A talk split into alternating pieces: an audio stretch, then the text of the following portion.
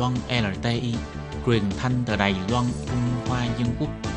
Mời các bạn theo dõi mục tin vắn lao động ngoài.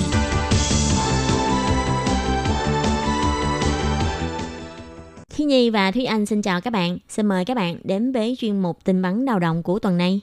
Các bạn thân mến, trong chuyên mục tin vắn lao động của tuần này, Thúy Anh và Khiết Nhi sẽ mang đến cho các bạn hai thông tin. Thông tin thứ nhất đó là Sở Phát triển Nguồn Nhân lực nhắc nhở là để tránh vi phạm đến các điều luật liên quan đến luật dịch vụ việc làm, chủ thuê trước khi thuê di dân mới làm việc phải kiểm tra giấy tờ chứng minh nhân thân. Và thông tin thứ hai, đó là có thêm 4 nước thuộc khu vực Đông Nam Á sẽ bị kiểm tra hành lý sách tay 100% khi nhập cảnh tại Đài Loan. Và sau đây xin mời các bạn cùng đón nghe phần tin chi tiết. Gần đây đã có tin có người dân trong thời gian nằm viện và sau khi xuất viện vì cần phải thuê kháng hộ công để chăm sóc người bệnh, nên gia đình người bệnh đã phải thuê kháng hộ công người nước ngoài dùng giấy tờ giả để xin việc. Do sơ ý không kiểm tra kỹ các giấy tờ theo đúng quy định,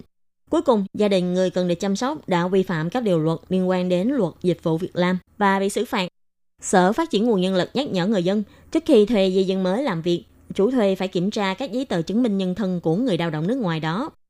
Đối với những người di dân mới đã có thể cư trú tại Đài Loan, khi làm việc tại Đài Loan có thể không cần xin giấy phép lao động, nhưng mà chủ thuê vẫn phải kiểm tra và xác nhận chứng minh nhân thân của người đó để tránh trường hợp là thuê phải lao động bất hợp pháp. Ý là đã có trường hợp chủ thuê thuê phải những lao động bất hợp pháp dùng giấy tờ của những người di dân mới sinh sống tại Đài Loan để mạo danh rồi xin việc. Thì những chủ thuê này do là cần gấp cho nên họ đã không kiểm tra kỹ đến khi mà bị các cơ quan chức năng phát hiện thì mới biết là mình đã thuê phải lao động bất hợp pháp. Vì vậy, Sở Phát triển Nguồn Nhân lực mới nhắc nhở đó là các chủ thuê phải kiểm tra kỹ lưỡng những giấy tờ của người lao động nước ngoài mà mình chuẩn bị tuyển vào. Ừ, thì ở đây những giấy tờ cần kiểm tra là những giấy tờ nào? Thì trước tiên, đó là bản chính thẻ cư trú của người nước ngoài. Đây là dành cho những người chưa lấy được giấy chứng minh của Đài Loan, hoặc là bản chính giấy chứng minh nhân dân cho những người đã nhập quốc tịch Đài Loan. Và thứ ba nữa là bản chính của sổ hộ khẩu là để xác nhận người này đã kết hôn cùng với công dân Đài Loan. Thì kiểm tra các thông tin trên giấy tờ là phải đúng sự thật, Thứ nhất là phải xác nhận giấy tờ đó thuộc về chính chủ của người di dân mới đến xin việc và hình trên giấy tờ phải giống với người đến xin việc. Và thứ ba nữa là đối với những người chưa có quốc tịch Đài Loan thì thẻ cư trú phải còn thời hạn. Và Sở Phát triển Nguồn Nhân lực cũng nhắc nhở, đó là nếu chủ thuê thuê người lao động nước ngoài không rõ lai lịch, nếu như bị phát hiện thì có thể sẽ bị phạt từ 150.000 đài tệ đến 750.000 đài tệ. Đây là một số tiền khá là lớn cho nên nếu như thứ nhất các bạn là chủ thuê thì khi các bạn tuyển lao động người nước ngoài các bạn nên chú ý kiểm tra những giấy tờ mà Khiết Nhi vừa mới nêu với các bạn. Và thứ hai, nếu như các bạn là di dân mới hoặc là lao động sinh sống ở Đài Loan đã có thẻ cư trú hoặc là giấy chứng minh nhân dân của Đài Loan thì các bạn cũng không nên cho người khác mượn. Bởi vì nếu như mình cho người khác mượn chứng từ hoặc là giấy chứng minh của mình thì cũng có thể sẽ khiến cho bản thân mình phải chịu trách nhiệm pháp lý nếu có việc gì xảy ra.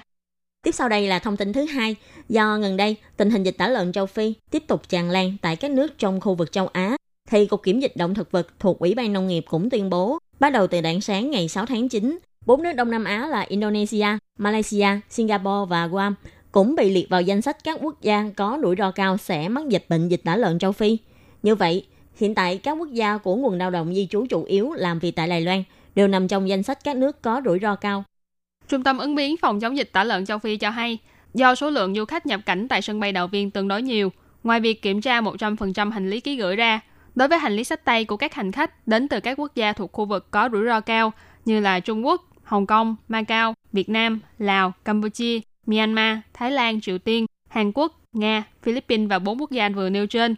Cục Kiểm dịch động thực vật sẽ kiểm tra bằng máy X-quang 100% đối với hành lý của tất cả các hành khách bay thẳng từ các nước khu vực Đông Nam Á tại sân bay Đào Viên.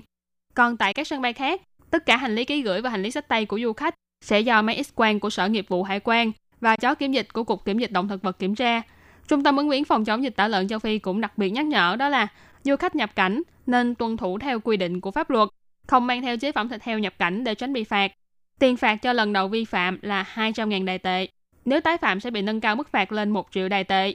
Người nước ngoài nhập cảnh Đài Loan nếu chưa đóng đủ 200.000 đài tệ tiền phạt thì sẽ bị chuyển đến sở di dân và bị từ chối nhập cảnh ngay tại chỗ. Và các bạn thân mến, tin vắn lao động của tuần này do Khiết Nhi và Thúy Anh thực hiện cũng xin tạm khép lại tại đây. Cảm ơn sự chú ý lắng nghe của quý vị